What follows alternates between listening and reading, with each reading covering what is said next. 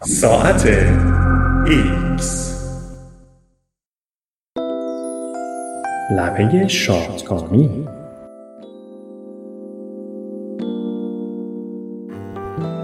چرا به لطف انتخاب طبیعی هرگز تضمینی برای رضایتمندی از زندگی وجود ندارد؟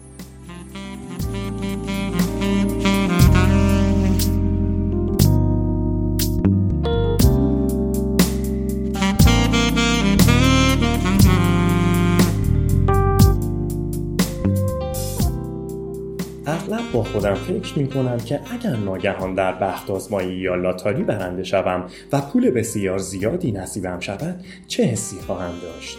چنین اتفاقی نخواهد افتاد چون من اصلا در لاتاری شرکت نمی کنم البته بیشتر افرادی که در لاتاری شرکت می کنند هم برنده نخواهند شد. این موضوع خیلی هم بد نیست.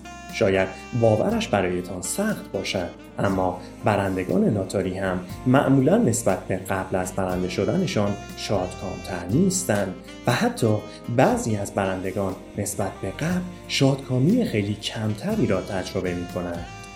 البته در مورد روز بعد از برنده شدن که روز خیلی خوبی برای برندگان است صحبت نمی کنیم. بعد از یک یا دو سال بیشتر برندگان با شرایط جدید خود خوب گرفتند و سطح شادکامیشان به زمان قبل از برنده شدنشان بازگشته است. شاید آن موقع ماشین بهتری سوار شوند اما ذهنشان درگیر این واقعیت است که هنوز مجبورند پشت ترافیک توقف کنند. حتی بدتر برخی از آنها درگیر مشکلاتی هستند که این ثروت بادآورده برایشان به همراه آورده است. برای مثال دوستان و اعضای خانواده از لاک خود بیرون آمده و انتظار دارند بخشی از ثروت را با آنها شریک شوند. به قول خانم ساندرا هیز که در سال 2006 برنده 224 میلیون یورو در لاتاری میسوری شد عزیزان و نزدیکانش به خوناشامهایی تبدیل شده بودند که سعی می‌کردند زندگی او را مانند خون بمیکند واقعیت تلخ این است که هنگام به واقعیت پیوستن رویاهایمان به ندرت نسبت به قبل شادکامی بیشتری را تجربه می‌کنیم. موفقیت های جدید چالش های جدید هم با خود می آورند. زربان مسئله آلمانی به بهترین شکل این مطلب را بیان می کند. انتظار شادی بهترین نوع شادی است. این زربان مثل خیلی دقیق تر از پایان فیلم های شرکت دیزنی است که شخصیت ها تا ابد با خوبی و خوشی زندگی می کنند. چرا تکامل این حقه زشت را بر سر ما پیاده کرد؟ چرا تکامل رویای رسیدن به شادکامی ابدی از طریق دستیابی به اهداف را در وجود ما قرار داده است؟ اما زمانی که واقعا به این اهداف می رسیم از شادکامی ابدی و خوشنودی مستمر خبری نیست. پاسخ این است مادامی که بتوانیم با موفقیت تولید نصف کنیم خوشحالیمان برای تکامل اهمیتی نخواهد داشت. شادکامی ابزاری است که تکامل با استفاده از آن ما را به انجام کارهایی تشویق می کند که به بهترین شکل منافع ژنهایمان را تامین می کند. کارهایی که انجامشان به گونه کمک می کند تولید مثل کرده و ژن خود را به نسل بعد منتقل کنند. اگر می توانستیم شادکامی دائمی را تجربه کنیم تکامل یکی از بهترین راه های خود برای برانگیختن ما را از دست می‌داد. دو جد فرضی یعنی تک و کرک را در نظر بگیرید. در دوره پلیستوسن هر یک از این دو نفر به رویای خود دست یافته و به تنهایی یک ماستودون گروهی منقرض شده از راسته فیلسانان را می‌کشند همانطور که انتظار می رود هر دو نفر فوقالعاده خوشحال هستند و بیشترین احترام را از سوی قبیله خود دریافت می کنند. تک این خوشحالی زیاد را حفظ می کند در حالی که کرک پس از یک هفته به حالت قبلی برمیگردد. تک دیگر به شکار نمی رود و به استراحت در غار و لذت بردن از شکار موفقیت آمیزش اکتفا می کند. در مقابل کرک احساس می کند که به موفقیت و دستیابی به چیزی بیشتر نیاز دارد. او یک ماستودون دیگر می خواهد و به همین خاطر از جا بلند می شود و در یخبندان قط به دنبال شکار می رود. موفقیت چندباره او یک همسر شریک جنسی برای انتقال ژن به نسل بعد را به سمتش جذب خواهد کرد و احترام طایفهاش را به دنبال خواهد داشت.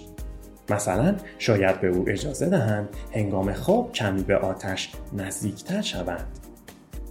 در همین حال تگ خوشحال داستان ما به خاطر عدم بهرهوری و تولید محبوبیت چندانی نزد گروه ندارند دیگر کسی دوست ندارد داستان کشتن ماستودون را از زبانش بشنود و دیری نمی باید که افراد گروه شروع به پرسیدن سوال همیشگی می کنند. این اواخر چه کاری واسم انجام دادی؟ او اهمیت خاصی به این حرفا نخواهد داد هرچه باشد او به شادکامی ابدی رسیده است اما از پیامدهای اجتماعی و عواقب مربوط به تولید مثل رنج خواهد برد یعنی همسر یا جفت به سوی او جذب نخواهد شد. در نتیجه در نسل بعدی فرزندان کمتری از تگ وجود خواهد داشت. امروز هم وقتی اثر انگیزشی شادکامی در طول زمان را بررسی می کنیم با الگوی مشابهی مواجه می شویم. انسانهای واقعا شادکام به ندرت دستاوردهای زیادی دارند. زیرا به چنین چیزی برای شادکامی نیازی ندارند. به قول ارباب رسانه ترترنر به ندرت فردی با دستاوردهای خیلی زیاد را خواهید دید که حداقل تا حدی از نوعی حس ناامنی انگیزه نگیرند. داده های آماری نیز از این موضوع حمایت می کنند در تحقیقی که به رهبری شیگرو اویشی از دانشگاه ویرجینیا انجام شد پژوهشگران سطح شادکامی خوداظهاری افراد در میانه دهه 80 میلادی را بررسی کردند. سپس نتایج را با درآمد آینده آنها در ابتدای قرن 21 بین سالهای 2000 تا 2010 مقایسه کردند. آنها متوجه شدند افرادی که در گذشته یعنی میانه دهه 80 شادکام نبودند نسبت به همکاران شادکامترشان درآمد کمتری دارند. موضوع عجیبی نیست. افراد شادکام نسبت به افراد غمگین انرژی و التزام بیشتری دارند و این عوامل به آنها کمک می کند پول بیشتری به دست آورند. اما نکته مهمتر این است افرادی که خود را نسبتا شادکام می‌دانستند 15 سال بعد بیشترین درآمد را داشتند و افرادی که خودشان را بسیار شادکام می‌دانستند درآمدی تقریبا برابر با درآمد افراد غمگین داشتند. واضح است که برای موفقیت در زندگی به میزانی از شادی نیاز داریم اما شادکامی بیش از حد یک فاجعه اقتصادی محسوب می شود به همین دلیل است که تکامل ما را به سمتی برده است که معقولانه و با دلیل شادکام باشیم یعنی گاهی لحظاتی از سرخوشی را تجربه می کنیم که سریع پایان میابند و پس از آن به سطح پایه شادکامی ما باز می گردیم.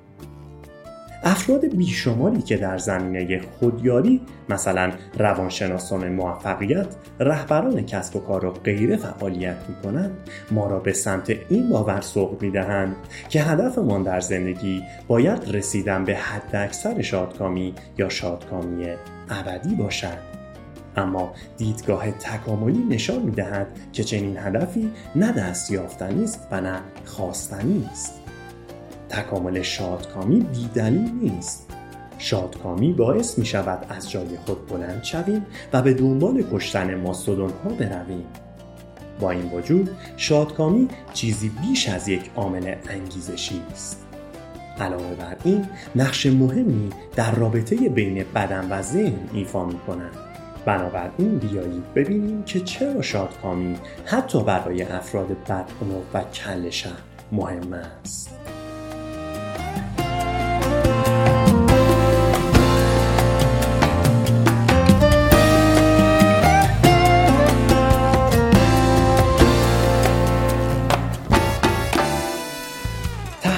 نشان می‌دهند که معمولا افراد مسنتر رخدادهای مثبت زندگی را بهتر از رویدادهای منفی به خاطر میآورند.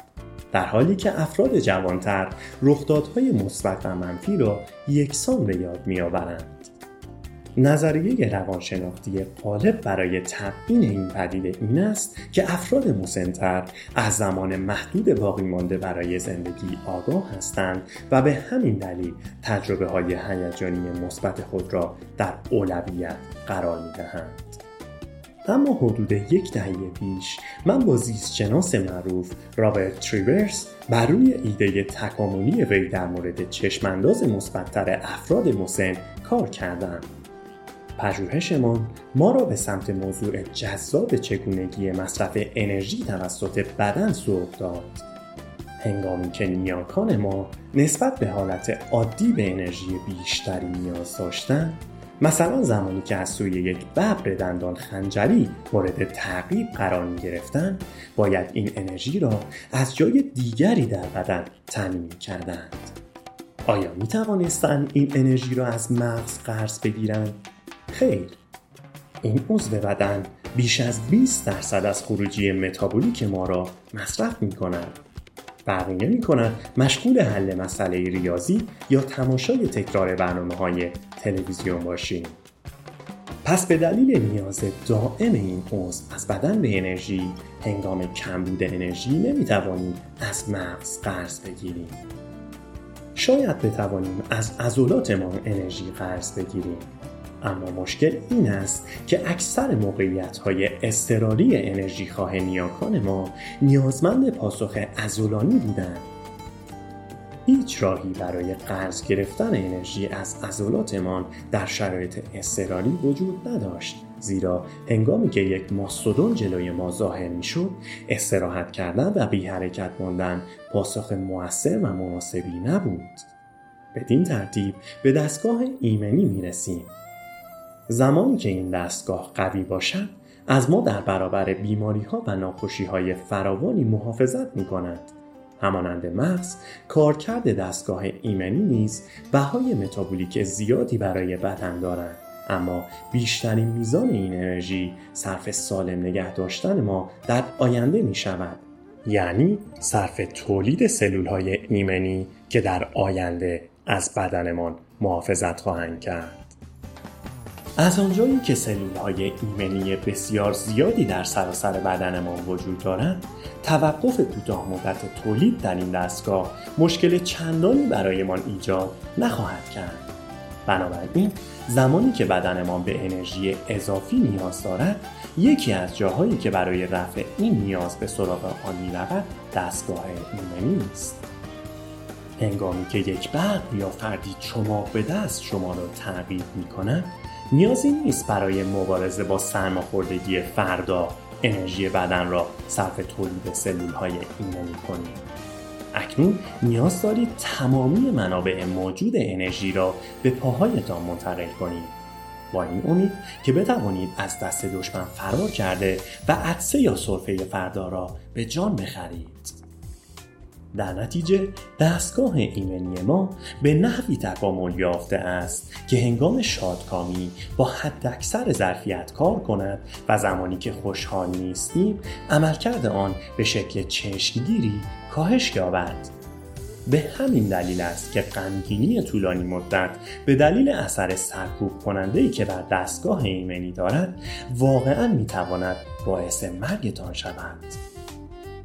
دلیل اینکه می‌گویند تنهایی در دوران سالمندی از مصرف دخانیات کشنده تر است نیز همین موضوع است در واقع پس از آنکه سنتان از 65 سال بالاتر می رود مصرف سیگار، الکل یا حتی پرخوری با دوستانتان از تنها نشستن در خانه بهتر است.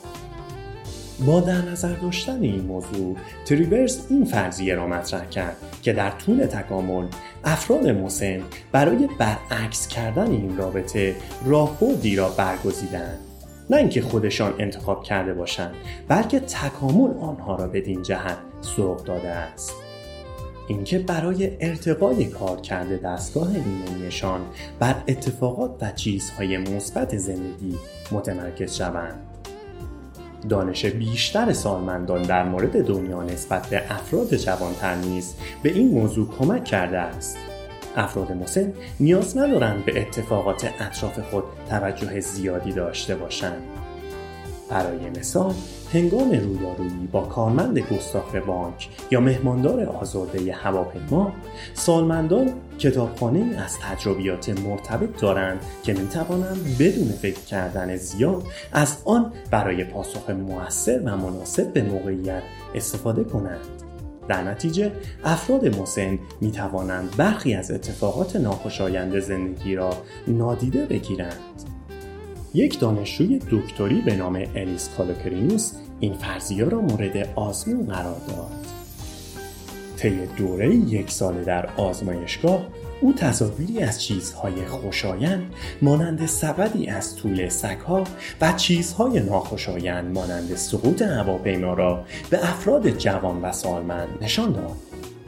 در ادامه خاطرات آنان از تصاویر را بررسی کرد همانطور که انتظار می‌رفت شرکت کنندگانی که سنشان بالاتر از 65 سال بود تصاویر طول سکا را بهتر از تصاویر سقوط هواپیما به خاطر سپرده بودند.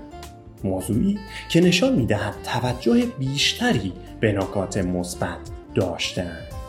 در حالی که شرکت کنندگان جوان هر دو دسته از تصاویر را یکسان به خاطر سپرده بودند. کالوکرونوس در ادامه از شرکت کنندگان سالمند درخواست کرد تا یک یا دو سال بعد مجددا به آزمایشگاه مراجعه کنند و برای بررسی کارکرد دستگاه ایمنیشان آزمایش خون انجام دهند. دستگاه ایمنی خیلی گسترده است اما در این تحقیق مقدماتی نوع خاصی از سلول های خونی به نام سلول های CD4 بررسی شد. این سلول ها با تحریک دیگر سلول های سفید خون که تحت عنوان سلول های بی شناخته می شوند کارکرد دستگاه ایمنی را برای تولید آنتیبادی ها تسهیل می کنند. کالوکرینوس متوجه شد که خاطرات واضح تر از تصاویر مثبت و نه منفی با تعداد بیشتر سلول های CD4 و فعالسازی کمتر این سلول ها رابطه دارد. تعداد بیشتر CD4 plus معمولا به معنای آمادگی بیشتر دستگاه ایمنی برای مبارزه با بیماری هاست. در مقابل فعالسازی بیشتر CD4 plus نشان می دهد که فرد مشغول مبارزه با عفونت است. در نتیجه وضعیت سلامتی مناسب نیست. به عبارت دیگر به نظر می رسد خاطرات مثبت به آنها کمک می کند در دو سال آینده سالمتر باشند.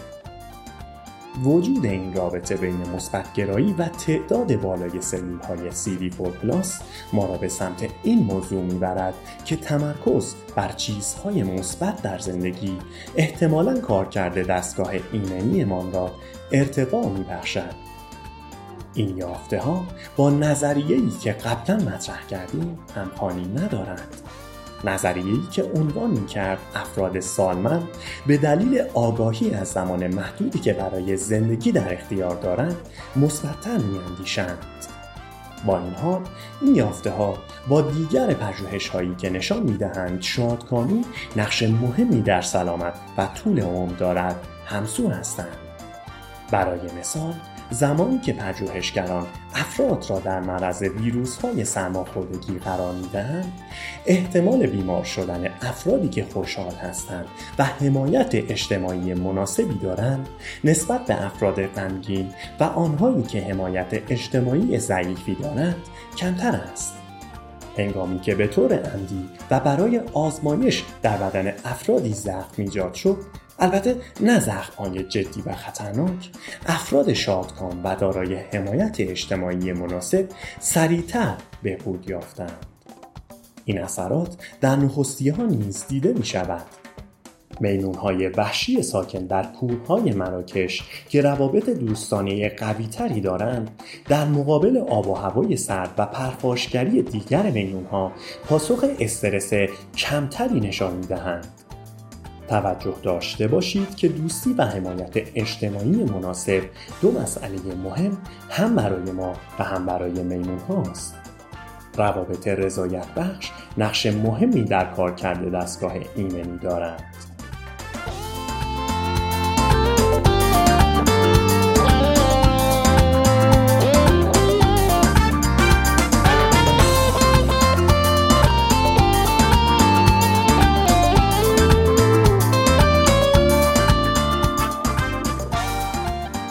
هدف شادکامی چیست؟ همانطور که می‌بینید برای این سوال پاسخ واحدی وجود ندارد. شادکامی به ما انگیزه می‌دهد تا کارهایی که به بقا و تولید مثلمان کمک می‌کنند را انجام دهیم و ما را سالم نگه میدارد.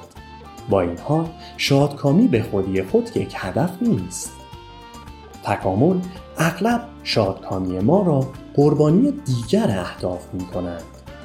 افرادی که شکست، ناکامی یا ناامیدی را تجربه نمی کنند، در یادگیری نحوه اجتناب از افراد، موقعیت ها و افکار بد با محدودیت های جدی مواجه هستند. در واقع هیجان های منفی به همان اندازه هیجان های مثبتمان اهمیت دارند. حتی شاید اهمیتشان بیشتر هم باشد. درس گرفتن از برنامه هایی که با شکست مواجه شده اند می تواند بسیار ارزشمندتر از مزایای موفقیت باشد.